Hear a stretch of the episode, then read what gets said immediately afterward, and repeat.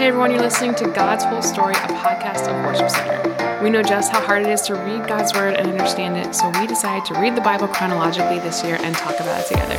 Thanks so much for joining us.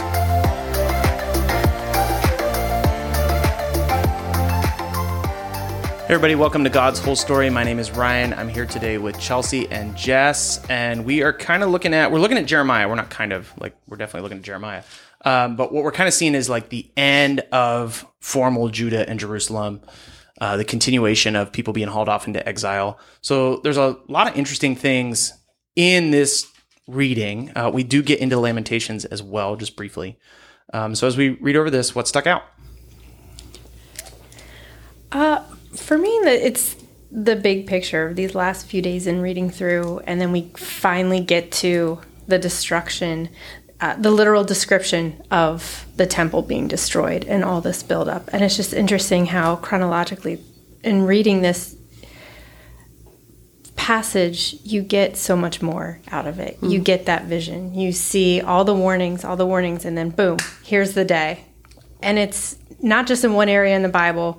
Again, like I believe Chelsea had mentioned in a previous podcast, it's the fact checking the Bible does to itself. We're Second Kings, we're in Jeremiah, and we're also uh, in Second Chronicles, where it describes the very specific tearing down of the temple. So all this buildup, all this warning, Nebuchadnezzar comes in, destroys the people, and now the temple, and it, it's just sad. It's really sad to see all the warnings finally come to fruition, and then uh, it wraps up with some la- lament and lamentations and some sorrow. It is, yeah. I think like reading the Bible this way, like you said, you just don't get the same emotions coming out of it as you.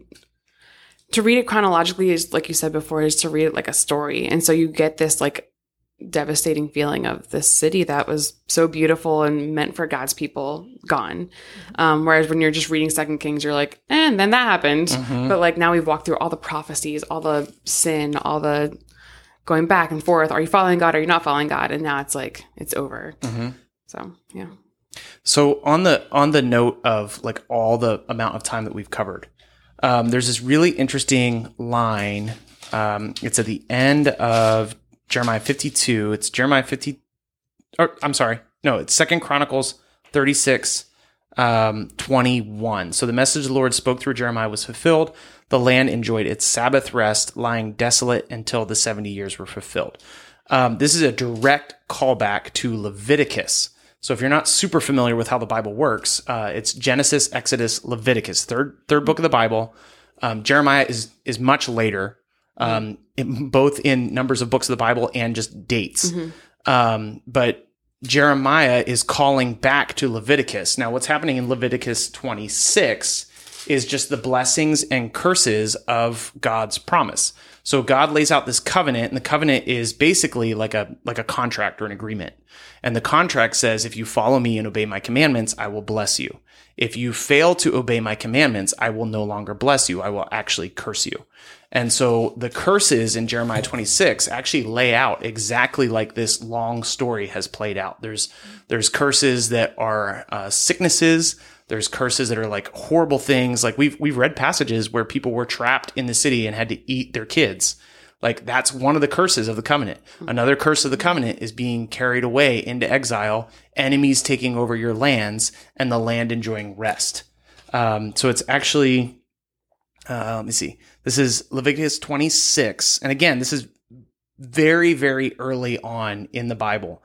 Um, 20 Leviticus 26 verse 33 I will scatter you among the nations. I will unsheath the sword after you and your land will be a desolation and your cities will be laid waste.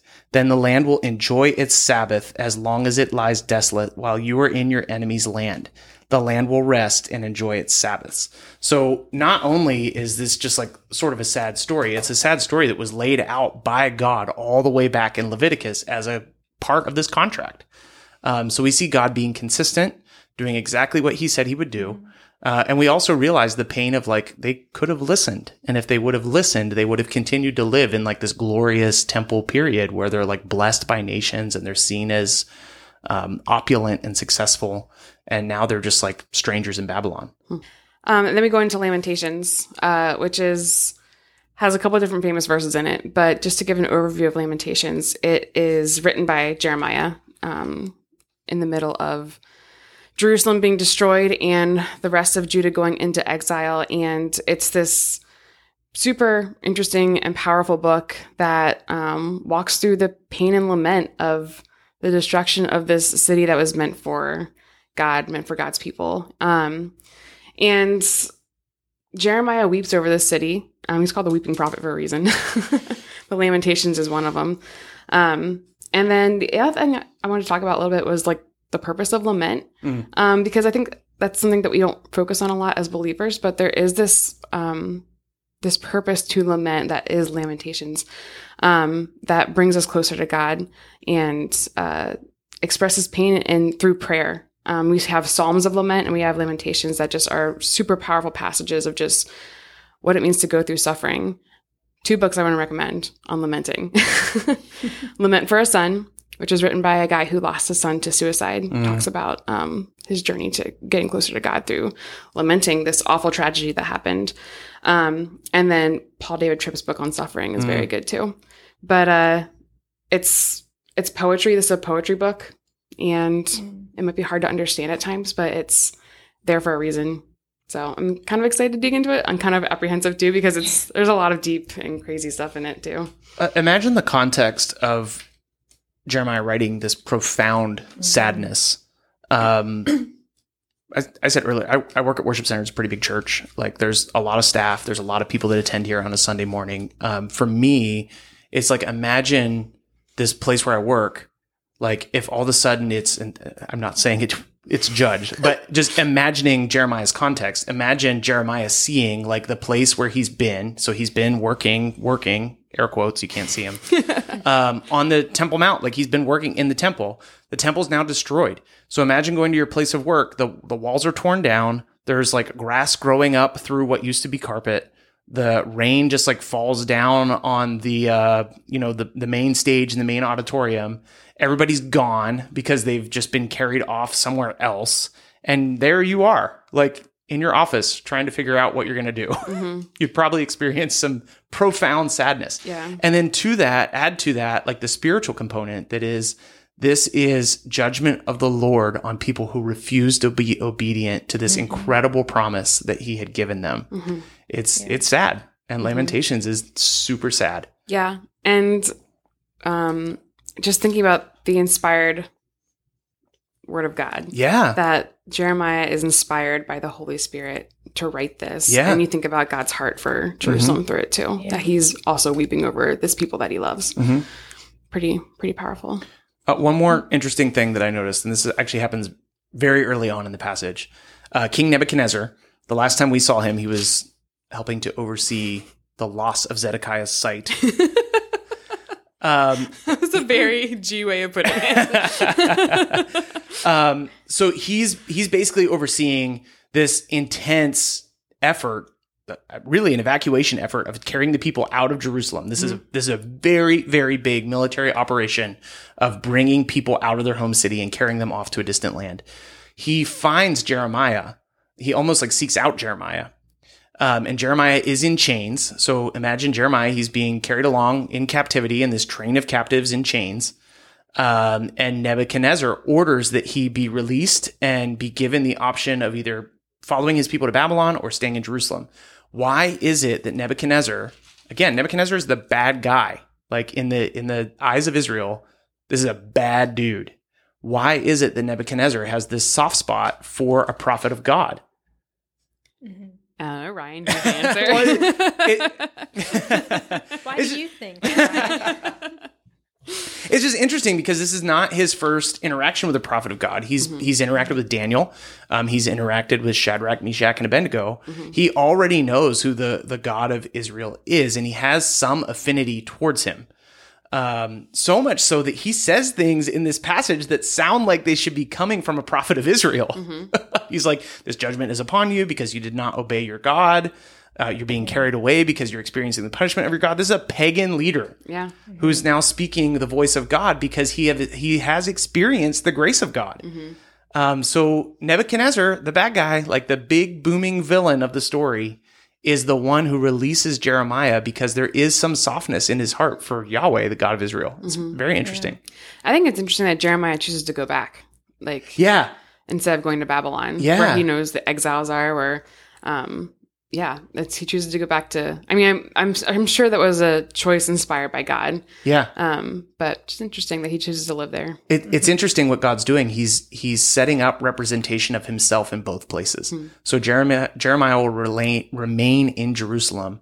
Um, we have Ezekiel and we have Daniel and, and I'm sure hosts of other people now in Babylon. So we have God seeking, God fearing people now in both places. Yeah, and then going back to the thing that we talked about before, where God's presence is not just in Jerusalem.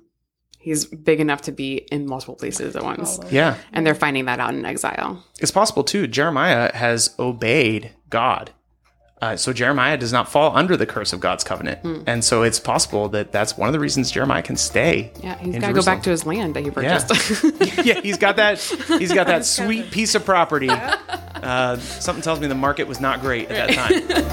exactly.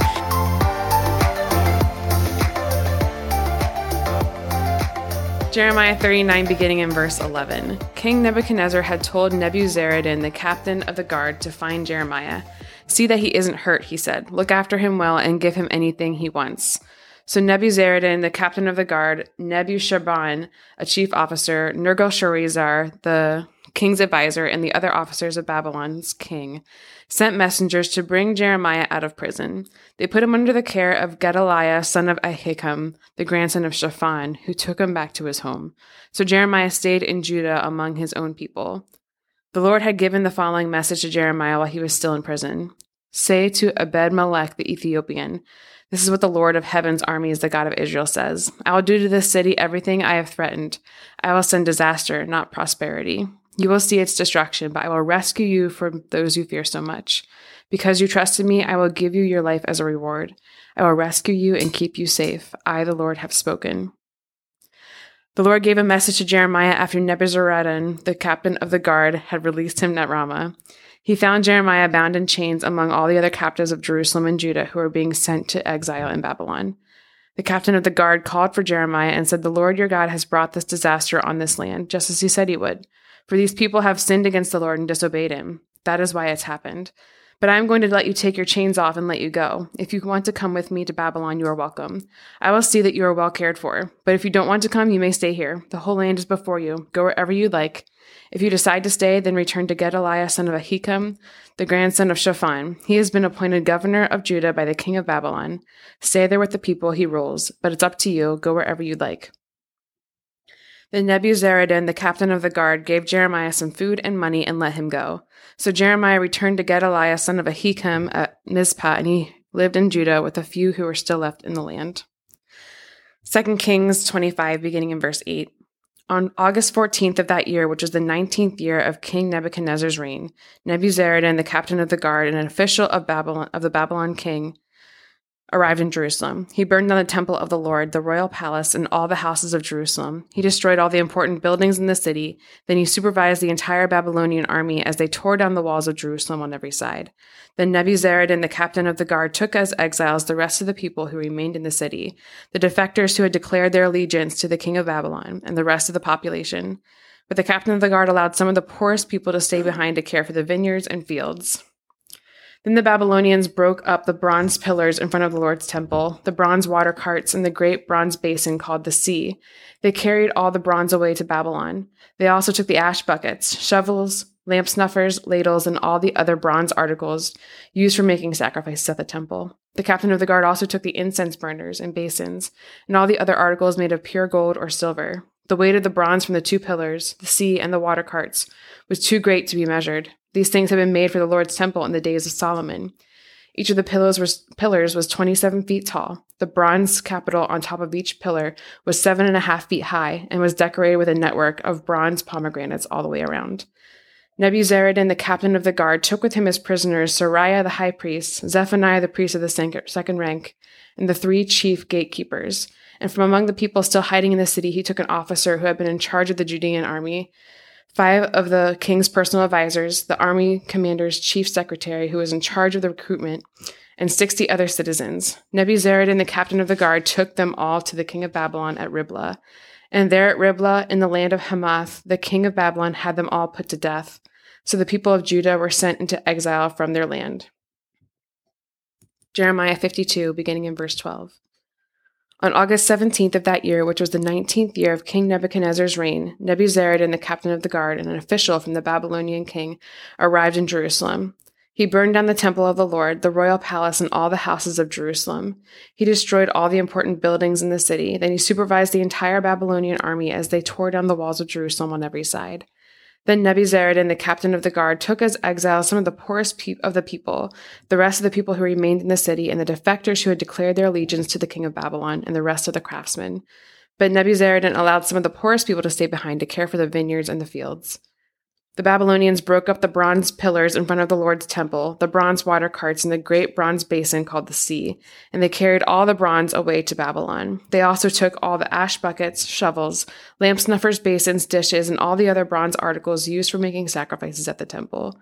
The captain of the guard also took the small bowls, incense burners, basins, pots, lampstands, ladles, bowls used for liquid offerings, and all the other articles made of pure gold or silver the weight of the bronze from the two pillars, the sea with the twelve bronze oxen beneath it, and the water carts was too great to be measured. These things had been made for the Lord's temple in the days of Solomon. Each of the pillars was 27 feet tall and 18 feet in circumference. They were hollow, with walls three inches thick. The bronze capital on top of each pillar was seven and a half feet high and was decorated with a network of bronze pomegranates all the way around. There were 96 pomegranates on the side and a total of 100 pomegranates on the network around the top.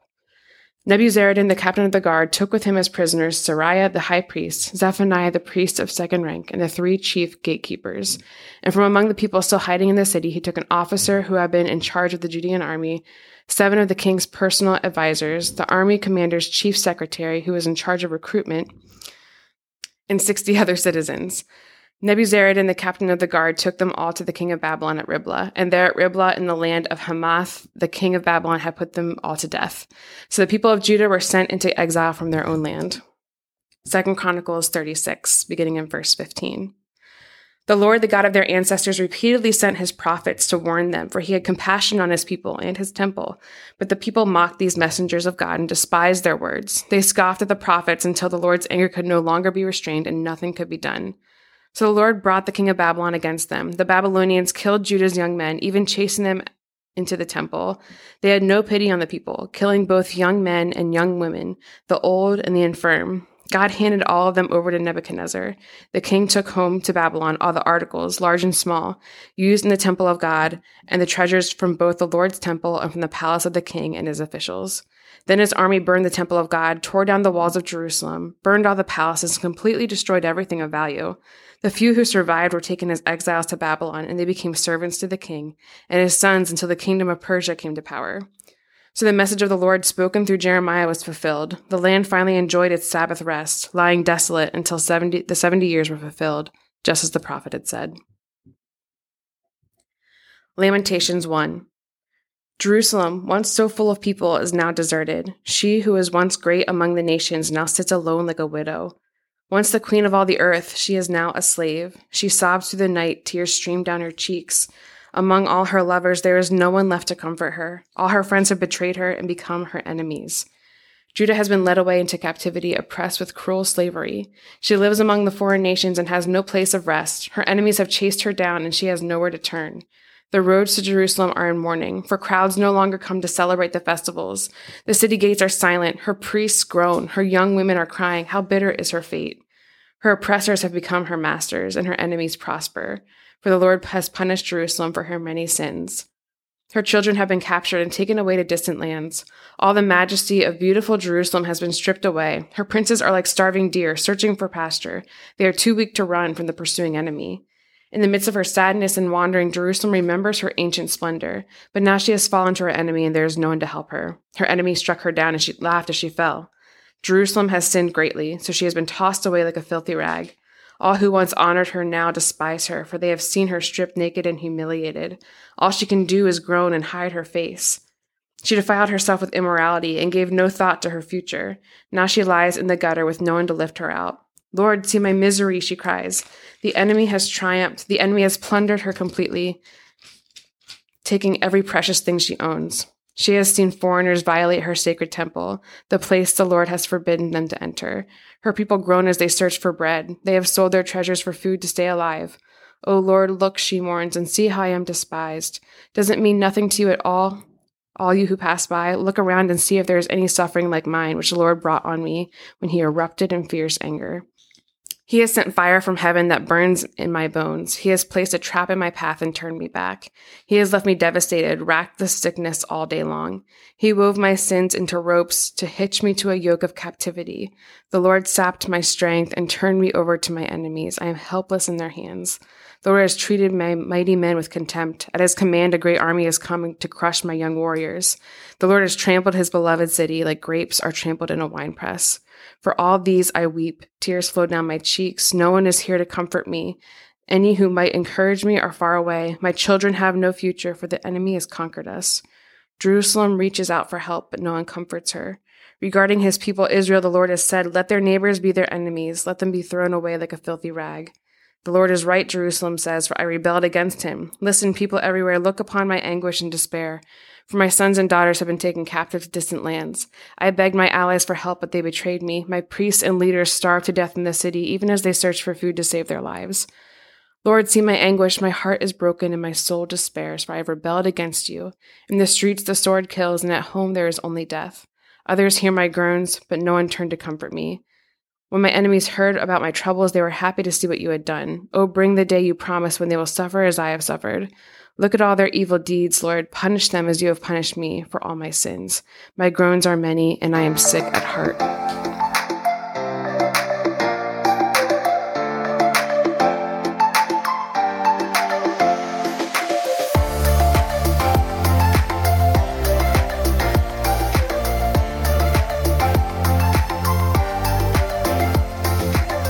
Hey guys, this is Ryan, and I hope you are getting a lot out of God's whole story. Uh, it means a lot to us, even as we are reading through God's Word every single day in the that it happened.